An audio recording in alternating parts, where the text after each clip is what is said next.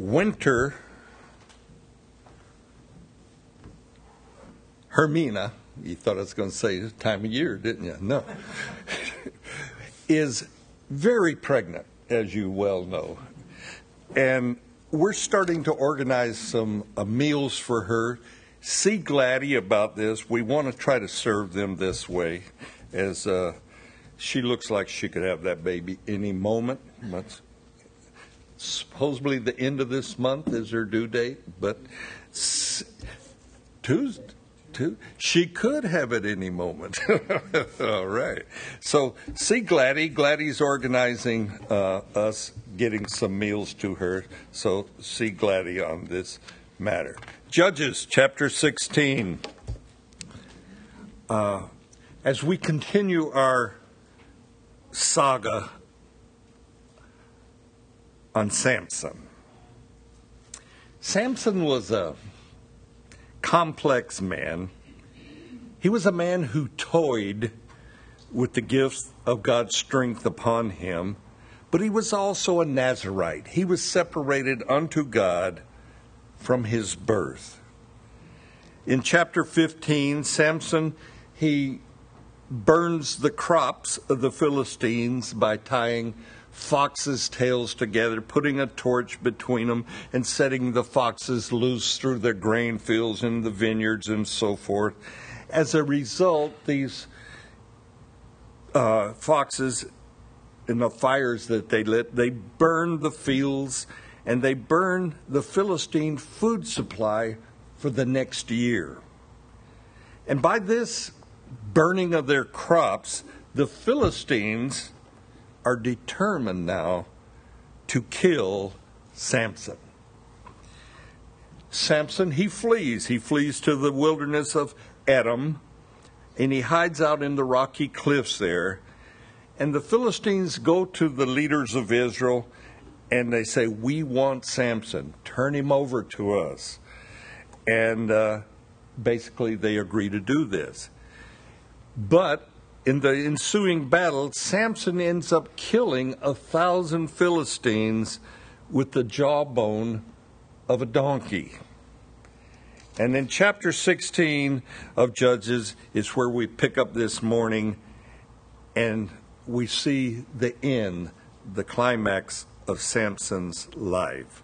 Judges uh, 16, we'll read the first four verses.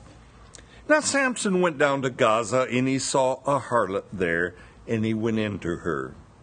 And when the Gazites were told, Samson has come here, they surrounded the place and lay in wait for him all night at the gate of the city.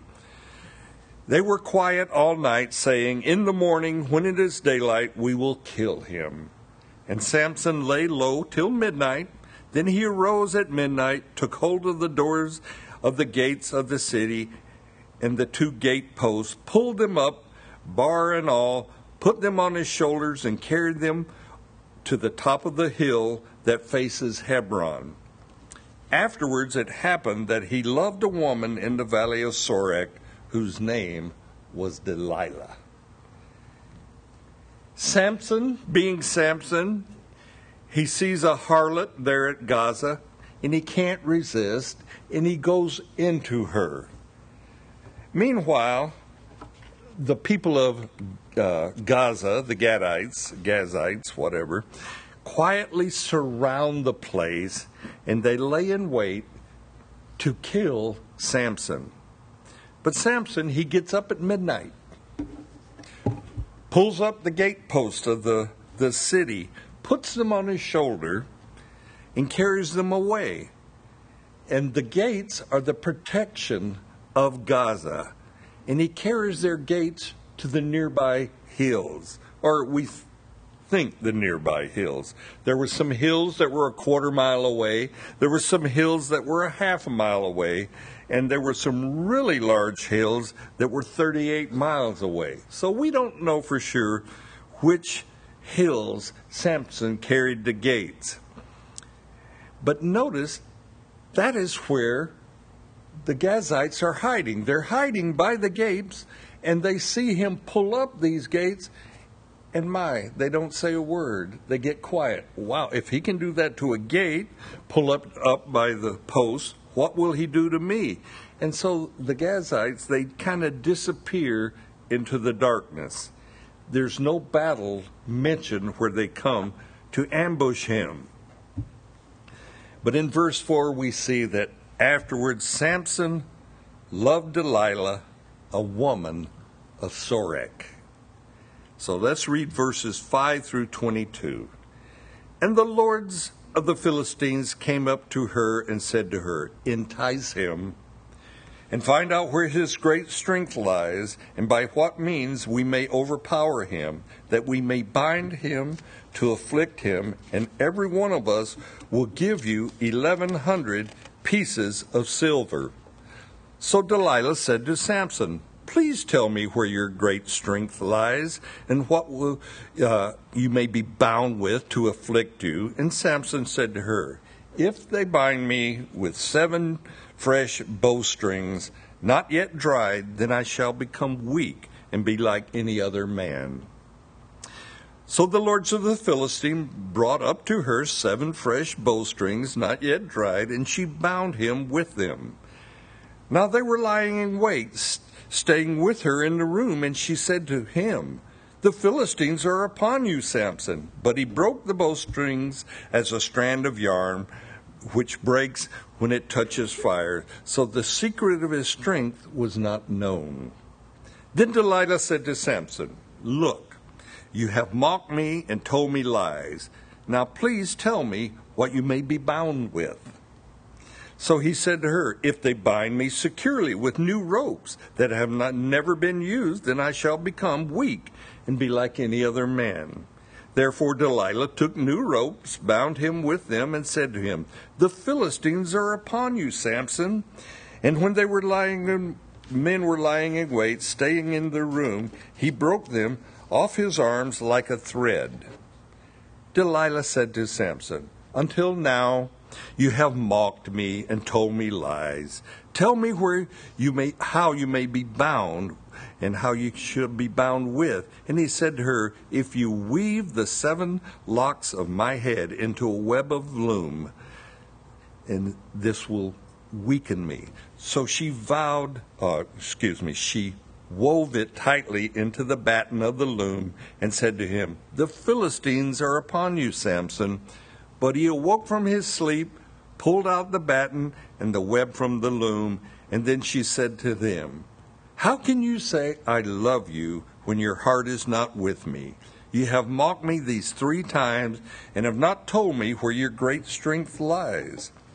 And it came to pass when she pestered him daily with her words and pressed him, so that his soul was vexed to death, that he told her all his heart. And he said to her, No razor has ever come upon my head, for I have been a Nazarite to God from my mother's womb. If I am shaven, then my strength will leave me, and I shall become weak and be like any other man. When Delilah saw that he had told her all his heart, she sent and called for the lords of the Philistines, saying, Come up once more, for he has told me all his heart. So the lords of the Philistines came up to her and brought the money in their hand. Then she lulled him to sleep on her knees and called for a man and had him shave off the seven locks of his head. Then she began to torment him, and his strength left him. And she said, The Philistines are upon you, Samson. So he awoke from his sleep and said, I will go out as before at other times and shake myself free. But he did not know that the Lord had departed from him. Then the Philistines took him and put out his eyes and brought him down to Gaza, and they brought him with bron- uh, they bound him with bronze fetter, and he became a grinder in the prison. However, the hair of his head began to grow again after it had been shaven. what a story. You know, you couldn't make up a story like this. Delilah is ordered by the Philistines, uh, the lords of the Philistine, find out where Samson's strength is. How come he is so greatly strong. And each of us will give you 1,100 pieces of silver. Basically, they're telling Delilah, we're going to make you very rich if you tell us where his strength is. So, Delilah, not so secretly. She's on a mission. Verse 6 Tell me where your great strength lies and how we can afflict you, sweetie pie. You marvel at how naive Samson is. Notice Samson's great strength is not in his physique. His great strength is a gifting from God. Even Samson, and I really believe, is deceived to think his hair is the source of his strength. His hair only is a label, it only classifies him as being a Nazarite. And Samson's hair is a sign of God's gifting that rests upon him. Verse 15, notice Delilah's words. How can you say you love me when you won't tell me how to destroy you? You have mocked me three times. Samson, he's toying, he's playing with the secret of his strength that comes from God. Delilah, she's on a mission. She's intent upon finding where his strength comes from, what is the secret of his strength. And in verse 16, it says, Delilah is so persistent that she vexed his soul to death. Sort of like watching the evening news or the presidential debates. That'll vex you. Verse 17 Samson gives in. He says, Cut my hair, and my strength will leave me. I firmly believe not only is Samson being outright stupid, but Samson is testing God. And he's testing God's promise to him. Samson, in the past, he has broken the Nazarite vows that he was to keep. He has, we find him killing a lion in a vineyard where grapes are, and he wasn't to touch either wine or grapes. He wasn't to touch a dead animal, yet he goes back to the lion and takes a honeycomb from it. And Samson is having relationships with forbidden Philistine women. And that doesn't mention that, but an Israelite was not to have a relationship with a Philistine, and he's doing that also. I believe Samson is completely questioning if he is bulletproof. Can I do as I please and still have God's blessings? Can we relate to that? After 9 11, here in America, we did not hear a public outcry God forgive America for all the sins she has committed. What did we hear? We heard God bless America. Songs were written uh, about patriotism and being uh, all that you can be as an American and that kind of thing. And they were written about receiving God's blessings. Lee Greenwood sang a very popular song, I'm Proud to Be an American. And he sang about the virtues of America. Not once did I hear any public official announce we need to repent and turn our backs upon sin.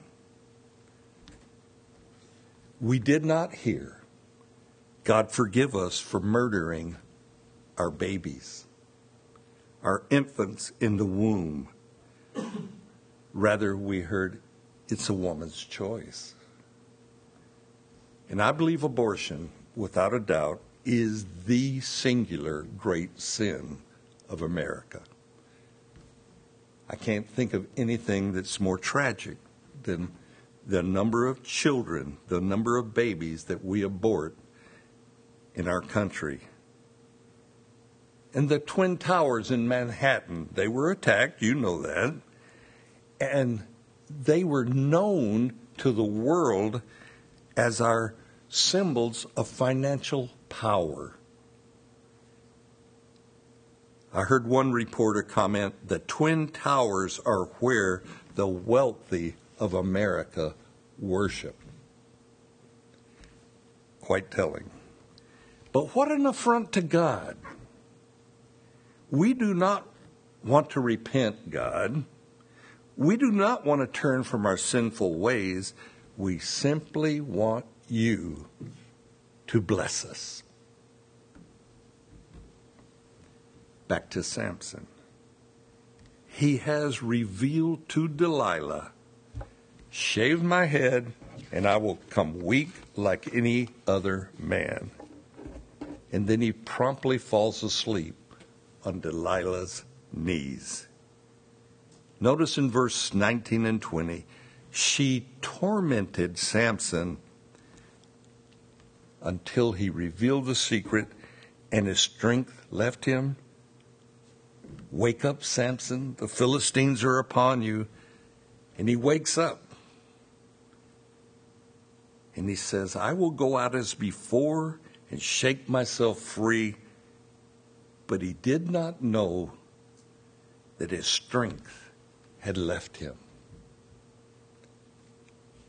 No, it doesn't say that. It says, Samson did not know the Lord had departed from him. It's not a matter of strength. God has left Samson. He's left him to himself. With the gifting of God comes responsibility. Samson has delighted himself in his God given strength.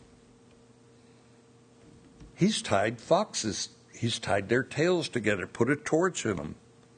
He slaughtered 30 men at a wedding party for their clothes where he could give a wedding gift. He carries off the gates of Gaza. He's had sexual relationship with Philistine women. Samson has yet to humble himself. He is totally ungrateful for God's gift of strength. And now the Philistines have come upon him. They took out his eyes, they gouged out his eyes, and they take him down to Gaza and they chain him up. And Samson is chained to a millstone where he grinds wheat and corn, and he grinds and pulls around this huge millstone like an ox. But this imprisonment by Samson allows two things to happen. It allows one time to go by where his hair begins to grow again. And it's time for Samson to reflect upon his life. And he's reflecting how foolish he has been. It also gives him time to repent. The Philistines, they're having a great party, a great celebration, a great sacrifice time to Dagon, their God, and they're having uh, a great time. And Samson, their destroyer, is now the entertainment to their party. He is the spectacle. And the Philistine watch, it says they watch him perform you, you wonder what are they doing to Samson to cause him to perform, and what is he doing? He's probably being taunted because he's blind. He's probably required to dance around, rattle his chains, he's probably being poked or jabbed and he's reacting to this pain, and they find that amusing. Let me read verses 28 through 31. Then Samson called to the Lord, saying, O Lord God, remember me, I pray. Strengthen me, I pray, just this once, O God, that I may with one blow take vengeance on the Philistines for my two eyes. And Samson took hold of the two middle pillars which supported the temple, and he braced himself against them, one on his right and the other on his left. Then Samson said, Let me die with the Philistines. And he pushed with all his might, and the temple fell on the lords and all the people who were in it. So the dead that were killed at his death were more than he had killed in his life. And his brothers and his father's household came and took him down and brought him up and buried him between Zorah and Eshtaol in the tomb of his father, Manoah. He had judged Israel 20 years. Finally, Samson calls upon the Lord. Remember me, Lord, one more time, and allow me to take vengeance on these Philistines for my own eyes. And now Samson is ready to die. And he's ready to die even with the Philistines. He pushes those support pillars of the temple, and the temple of Dagon falls and it crushes 3,000 worshippers of Dagon.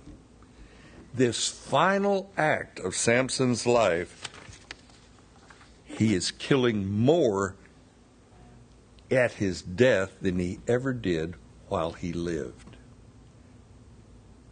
His family comes, they retrieve Samson's body, and they bury him in the tomb of his father. But in his death, Samson finds victory over God's enemies.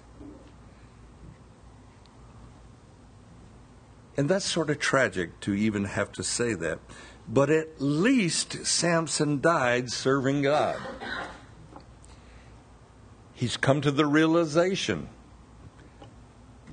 that God is the one who gifted him with his great strength. Samson finished strong, almost like a comic book hero. But don't miss the lessons that are there for us in Samson. We are allowed to serve God with our life, not only in death. Do not wait for death before you serve God. Don't say, well, when I'm older, I'll turn and change my ways and serve God. No the way you live today is the way you will die. What you're doing for God today is most likely what you will do for God through your death. Look at Samson. Look at what he had to experience before he repented and humbled himself. How foolish he was how naive he was. You can even say it, how stupid he was. Samson is a cruel example of living foolishly. And Samson, he prays and he asks God, let me at least die and glorify you in my death. And God allows him to do that.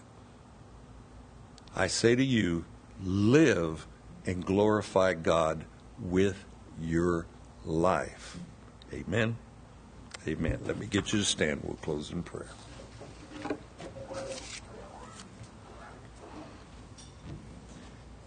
Father God,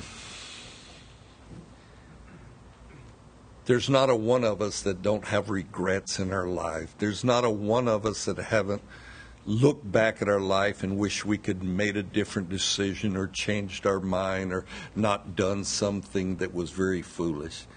And Lord, this is so evident in Samson's life. Let us learn as we read about these different men of Scripture, and they're some were very foolish, Lord, and Samson is one of them. Yet you still allowed him to serve you in his death. Lord, we want to serve you with our life. We want to give you over our life, Lord. Take our lives, use them for your glory. Cause us to be that witness, that good example to friends, to family, to acquaintance, to, to anyone that comes in contact with us. We want you to be seen, Jesus. And we want to we want to be that good witness of you. We pray that you would give us your Holy Spirit to empower us to be that good witness. So help us, Lord. We pray for this in Jesus' name. Amen.